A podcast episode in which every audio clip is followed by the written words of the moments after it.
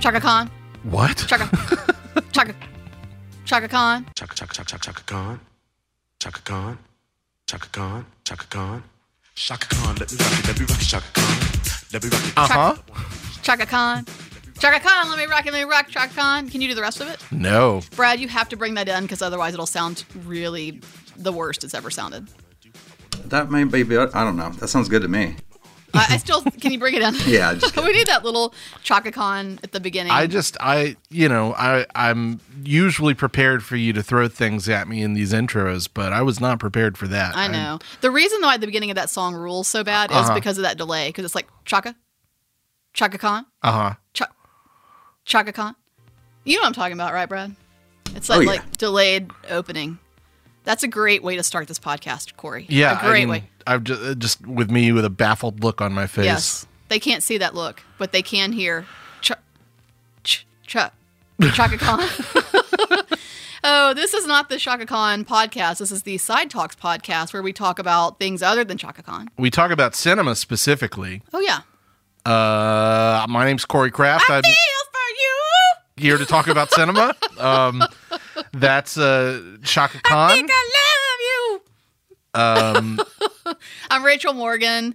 Oh, okay. I'll stop. All I'll right. stop. I'll stop. Because the song is still going, right, Brad? The song's still going to be going right Sure thing. this is, by the way, the official podcast for the Sidewalk Film Festival and Sidewalk Film Center and Cinema in Birmingham, Alabama. Feel like we should mention that once or twice every now. now and Oh, again. Why?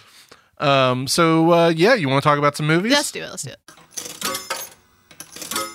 Get ready for a five minute fight. Five minute. Round one, fight. Five minute fight time. All right, let's just jump right into this. Why one. not? We're fighting about Brad, the, you got the timer, you good? 2013 Got it. uh, comedy American Hustle, nominated for like a million Academy Awards, including Yeah. for its very starry cast: Christian Bale, Amy Adams, Jennifer Lawrence, Bradley Cooper. You've even got Jeremy Renner in there. Uh, Rachel, you you um, messaged me earlier today saying you just watched this movie, you didn't like it, and That's it's a movie right. that I think is you know it's good. I, I remember really enjoying it in 2013. It was not among my favorites of the year. It was not um, a movie I wanted to see win a bunch of Oscars, and it didn't ultimately. But it's a movie that I thought was fun. So air your grievances. What do you have Yeah. against David O. Russell's um, weird comedy here? Yeah. So here's the deal.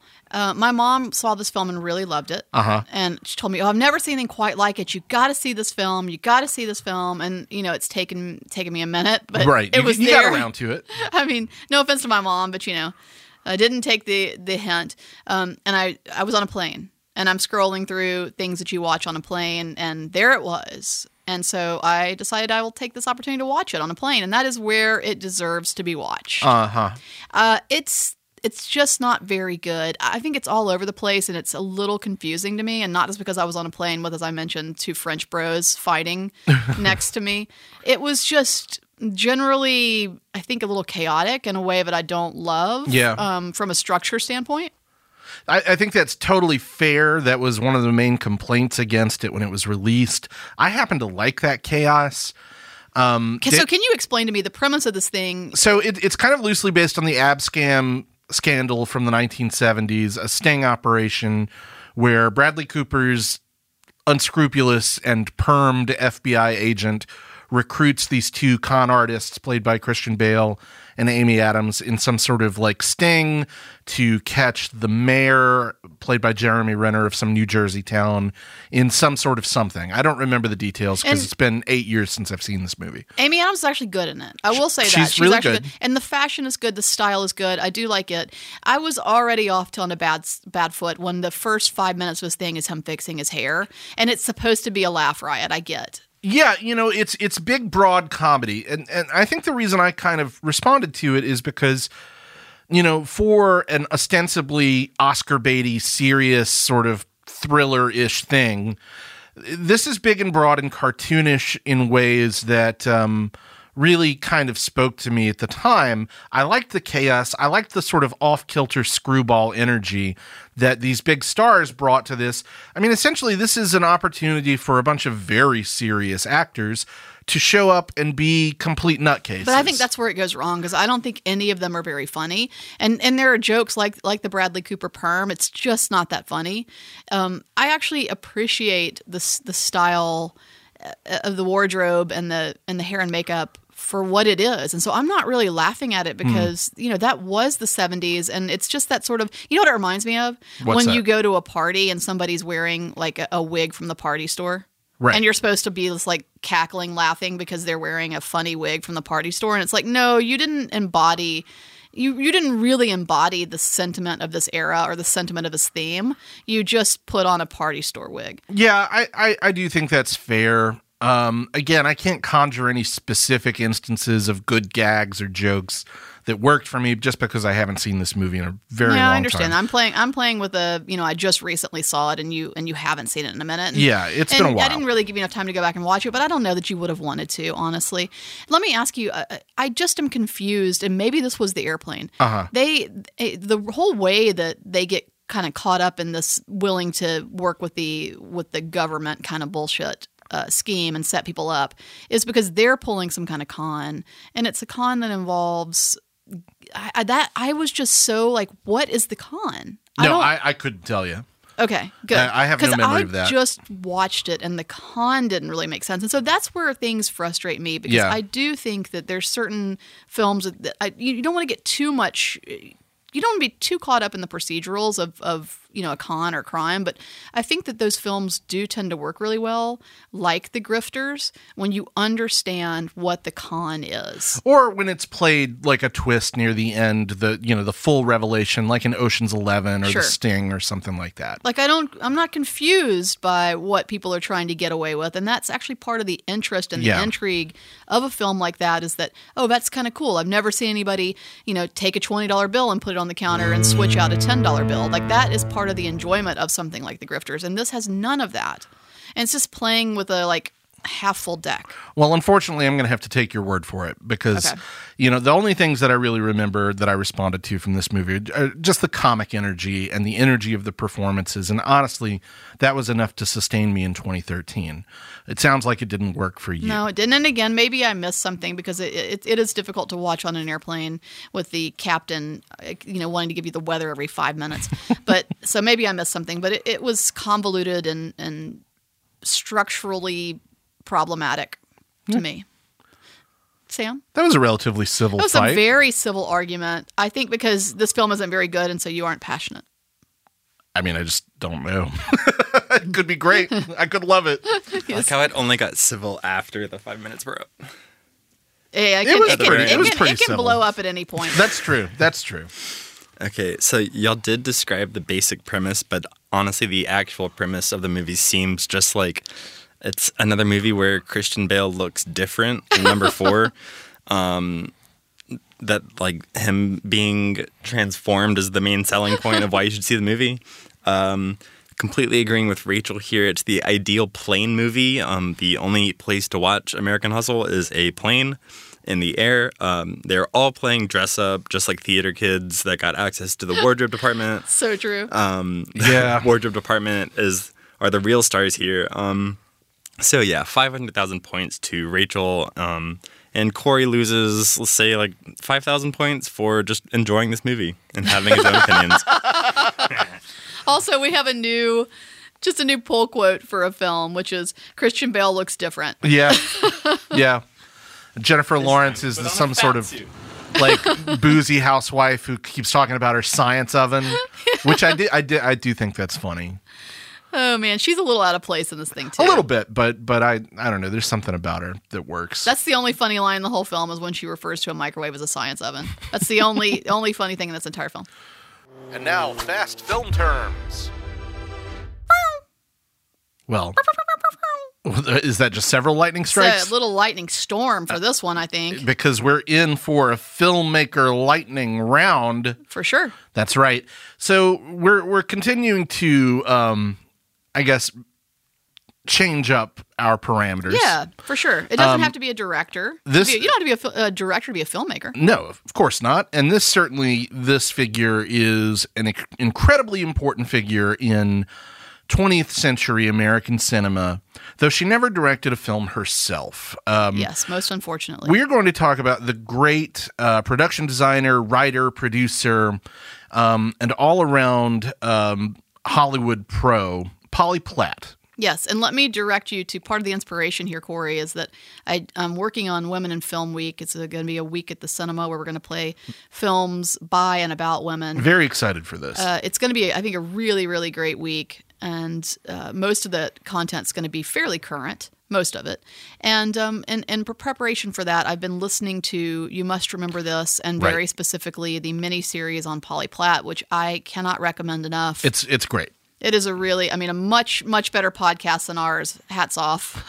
Well, Karina Longworth is professional, um, she's a like professional. extremely professional. and uh, it's just a great, great podcast. And that particular series is, is top of my list w- for, uh, for that podcast. For sure. And so um, just looking at the films of Polly Platt, you know, was uh, seemed appropriate today. So Polly Platt is probably best known for her affiliations with director Peter Bogdanovich, who just passed away recently, and uh, director, writer, producer James L. Brooks. Um, so we might Yes. see some of their films pop up in our filmmaker lightning round list as she worked with those gentlemen as production designer and later producer.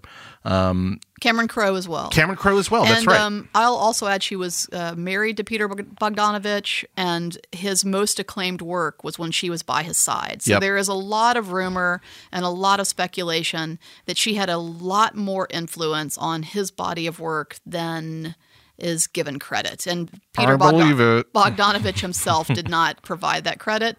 And then, of course, he left her for Sybil Shepherd, wh- who he met on the uh, well, On the prior- Last Picture Show. Yeah, on the Last Picture Show. I was going to say on the set, but really we'll just say on the Last Picture Show. And he also is uh, very connected to another really sort of tragic story, which is that of uh, Dorothy Stratton. Dorothy Stratton. Yes, Yep. he was dating Dorothy Stratton, and actually she, he was the man that she left uh, the her. I guess it was her husband. Uh, the guy played by Eric Roberts in the movie Yeah, Star 80. Star That's- 80. Yeah. And so um, Polly Platt's two children were actually at Peter Bogdanovich's house when he got the news that Dorothy Stratton had been murdered. And uh, Wow. really tragic and had a major influence on um, on Polly's life as well. So, yeah. Anyway, let's get going. Well, uh, what is a movie um, of, that Polly Platt was involved with that you love? Oh, so many.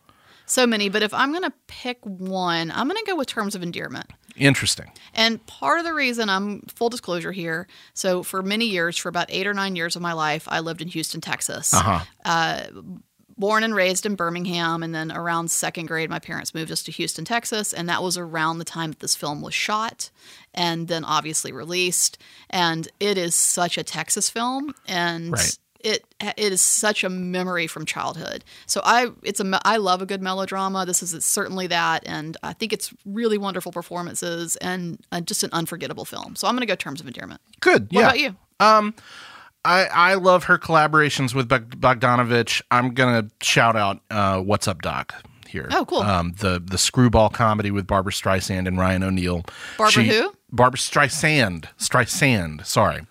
Um, she served as production designer on that film, um, and it's a very madcap, cartoonish depiction of San Francisco that I really, Yeah. really like. Yeah, So, very cool. uh, really, really fun, consistently hilarious movie. And I should also probably say that on terms of endearment, she served, served as production designer. Yeah. And I also want to say that it would be so easy to mention either Paper Moon or The Last Picture Show Right. because both of which are masterpieces. they just don't need any more mentions. They are they are absolute masterworks. As I mentioned a couple episodes ago, I saw the Last Picture Show for the first time recently, and did it break your heart I mean, or of what? course, of Yeah. course. I mean, what a what a movie that is.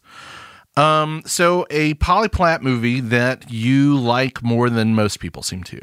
Oh, there um, there are probably a lot of those too, but I'm probably going to go with uh, War of the Roses, Mm-hmm. just because you don't necessarily hear. It's a tie. It's actually a tie. Yeah. War of the Roses. uh, It's gotten a bit. It's it's kind of landed in a kind of forgotten spot. Right. I, I don't talk to a lot of people who've seen this film, and it's amazing. Now there's some tragedy attached to that film with her, and that is that she was really set to direct War of the Roses, And, then Danny DeVito did, yeah. right? H- Yeah, and it was sort of Danny DeVito was interested in directing, and it was like, who doesn't give this to Danny DeVito at that at that moment in Sure. time? So, especially at a time when they aren't really looking to women to direct, so uh, a, tra- Yeah. a tragic moment, but still, she served as production designer on that, and uh, so hats off to her for that work. It's a it's a gorgeous film. Uh, and then the tie is a film that can be problematic nowadays because of some of the language on it, et cetera, et cetera. But Bad News Bears is uh, not a film. I'm not suggesting that other people don't love that film. I'm simply suggesting that I think I love it so so deeply that I probably love it more than most. Now, those are both two movies I know I have seen. I Yeah. saw them as as a kid. I have not seen them since I was a kid. Worth a revisit, Corey. I, I, it feels like I'm going to have to, especially well, both of them really. You know, I love my Walter Matthau, so I should really watch the Bad Yeah. News Bears. and a scrappy little Tatum O'Neill, just little badass in that thing. Yeah. It also between it and in terms of endearment, it sort of sums those two kind of come together to sum up my childhood. Sure, that does not surprise me. one bit. Uh, well, the movie that I feel like I like more than most people, uh, you know, we don't have to rehash our recent Steve Martin argument. Yeah. But Polly Platt Oh, boy. served Here we go. as um, as production designer on the Carl Reiner film "The Man with Two Brains," which co-stars Kathleen Turner. Um, Steve Martin, a a neurosurgeon um, who has uh, a very angry and unfaithful new wife, played by Kathleen Turner. There is scheming and some scientific nonsense that that uh, you know eventually leads to him becoming I, I don't remember a genius transferring consciousness to different bodies i mean it's just comic nonsense steve martin going crazy and um i certainly like that movie more than you Oh yeah, for sure. So- Uh, Kathleen Turner, though, who is also in War of the Roses and who I would argue plays a great straight man. yeah totally um she her energy against steve martin in that movie is really funny Yeah, um so so that would be my answer to there now this one we might have some trouble with i had trouble with this one. a Oh, let's hear it. movie that we don't like as much as most people seem Oh, I to. have no trouble whatsoever. Uh oh. And brace yourself. Okay. Because you're going to have a little bro bitch come apart. let's hear it I don't love Bottle Rocket. I know. Sam? I mean, I do love Bottle Rocket. I'll grant you that it is not the the full, you know, the the Wes Anderson at, at the fullness of his powers that we No, would get later. Uh, and isn't Um, it funny that that was, film was rejected from Sundance? I think that's terrible. I mean, I'm just laughing because it just goes to show. It doesn't make me feel as bad about uh, rejecting Lena Dunham's first film. That's all I'm saying. I I really do love uh, I know you Bottle do. Rocket. So we'll argue it. I need to watch it again. I haven't seen it in a long time, but it is. It's does it surprise scrappy. you? I don't like it though. It's dude film from hell. it's a it's it's a bit of a dude film, but it's scrappy and it's got that sort of like do it yourself like con man energy that hints at the Wes Anderson who would emerge later. I think Yeah. I think maybe if you were to rewatch it, you might appreciate it a little more. Maybe, but you know, I try to watch it and and, and separate my knowledge of Wes Anderson. Sure. Does that make sense? Yeah. I try to watch it, you know, and, and look at it and as its own As little its own being. thing. And it, I don't love it. I, But I uh, think again, it's pretty fun. I'll rewatch and we'll discuss. I'm I my feeling is we're going to land on a five minute fight on that. well, we might land on a five minute fight with this one too. Let's hear it. Look, it's not that I don't like this movie. Shit. I haven't seen this movie in a while. Shit. but it's I'm I'm confident that you like this movie a lot more than I do. Let's hear it. And most people listening do, which is Cameron Crowe's "Say Anything." You got to be fucking. It's a kidding movie me that right I think now. is- Sam. Good, but well, you're, I don't. I mean, love it. this is a this Don't is an love it. incredible film, Sam.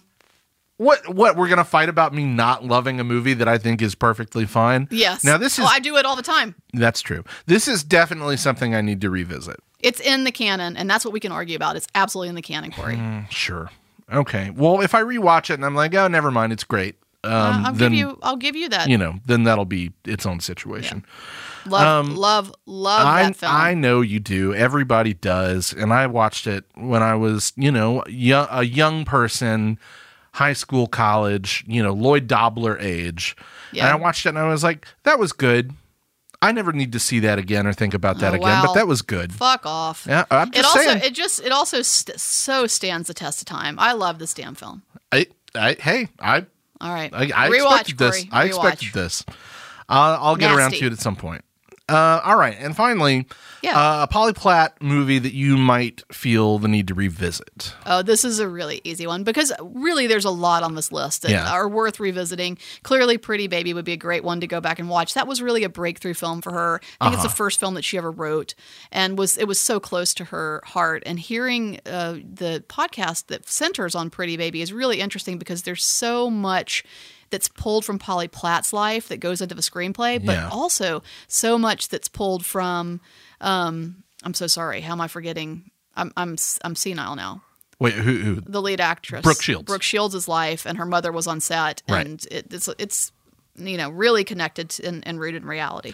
But I'm gonna go with Witches of Eastwick. that's that's my answer too. Yeah. that's another movie I haven't seen since I was a kid. It's a George Miller movie. Yeah, Um, you've got a bunch of great actresses and Jack Nicholson at the top of their game doing silly uh, John Updike inspired I mean- magic and nonsense. Veronica Cartwright's in that in a memorable role, as I recall. It's a movie I haven't seen in forever, but I'd like to same. revisit it. Same. And hearing again that other podcast talk about the production design on it and some of the unique decisions being made about production design has really sparked me to see this again. Yeah. So don't hold me to it because I just now requested it, but I'm proposing to do a polyplat double feature as part of Women in Film Week. And that double feature will be Witches of Eastwick and Terms of Endearment, Sick. which I think will be a lovely combo for uh, to represent her in, in a micro sense. Yeah, I would love to come see The Witches of Eastwick on the big screen. Terms of Endearment is a movie that I really like. I don't know. That was almost my answer for movie that I don't like as much as Watch everybody yourself. else. I mean, Watch I do yourself. I do think that is a really great movie. It's not a movie that is beloved to me. Yeah, and you know, I think I think melodrama is tough for some people. I'm Yeah. not suggesting it's tough for you. I'm s- I'm just saying that I do think that melodrama can be really difficult, and it took me a while. I kind of came ar- around to melodrama about 12 or 13 years ago. For Uh-huh. some reason, I just decided to put my head into the genre a bit and kind of you know think about it in a different way, maybe. Yeah. And anyway, I, I end up really coming around to that genre. Yeah, terms of, of endearment for me, it took. I- I I'll admit this. I I only saw it for the first time fairly recently, just a couple Right. years ago. Um, and I was kind of put off initially just by the jumps in time that that movie takes. Yes. I didn't expect that that movie covered such a broad uh, look Oh, at it's the epic. life of this family. And so when it, it, it sort of choppily jumps ahead many years at a time in between scenes sometimes, and it took me a little while to fall into the rhythm of that. It's not what I thought the movie was Yeah. going into it. But once I fell into that rhythm and sort of got into the performances, which are all across the board, you know, excellent, I kind of came around to it and and started to appreciate it more, especially, you know, as it reaches its very famous tragic conclusion, which is really, I think, what a lot of people remember from that movie. Yeah. Um, but but yeah, o- overall, I I think it's a it's it's a great movie. It's one that perhaps I'd need to spend a little bit more time with. It is something that I think would be pretty wonderful on the big screen, though.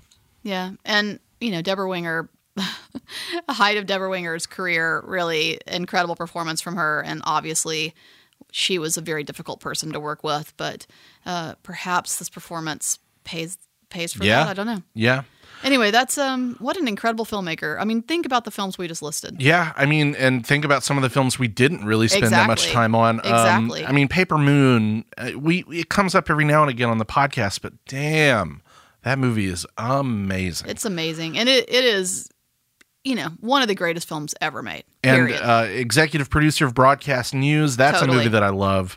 Um, and as you said right before we started recording, um, with her involvement with James L. Brooks, uh, I don't I- see. I don't know. This might be something you learned from the podcast, uh, from the Karina Longworth podcast, but involved with The Simpsons, which is yeah, you know that's about ninety percent of my personality comes from The Simpsons. Yeah, so. and I mean, supposedly she. and I don't want to listen to the podcast because I don't want to screw up the story. But basically, she ge- she loved a comic strip by that- Matt Groening. Yes. Yeah. And and gave frame gave a framed comic strip to to James L. Brooks. James L. Brooks. Wow. And he had it hang on his wall and was sort of like, I want to see when, whenever they did the Tracy Ullman show, I think Yeah. it was. And they needed the animated needed, shorts. They needed something to fill some space. He was like, well, I'll call this dude. and That's- that's yeah. that's the origin story of The Simpsons. That rules. Oh man. Well, she's great. Um, I love You Must Remember This. I haven't heard the Polly Platt series yet. Oh, so I you're need gonna. to- I think you're gonna really, yeah, really love I it. need to listen to it. Um, and that is our filmmaker lightning round. So keep an eye out. You you heard it here first. We're trying to you know book the, uh, some Polly Platt for Women in Film Week. Keep an eye out for that and whatever else is playing during Women in Film Week uh, at SidewalkFest.com. You're going to want to get those tickets.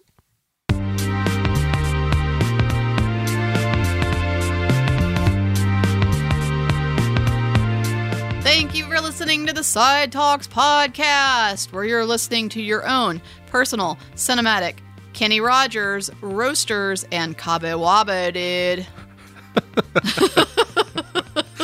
I, you know what? I remember having many a meal at Kenny Rogers There was a Roasters. fireplace in there and frame photos of Dolly.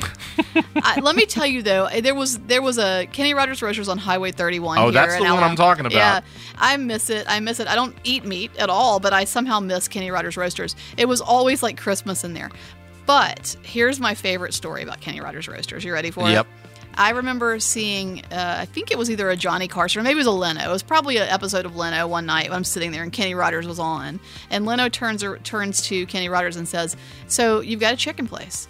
Uh, I've got three pieces of chicken on a plate right here. I want you to taste them all and tell me which one is yours. Oh no.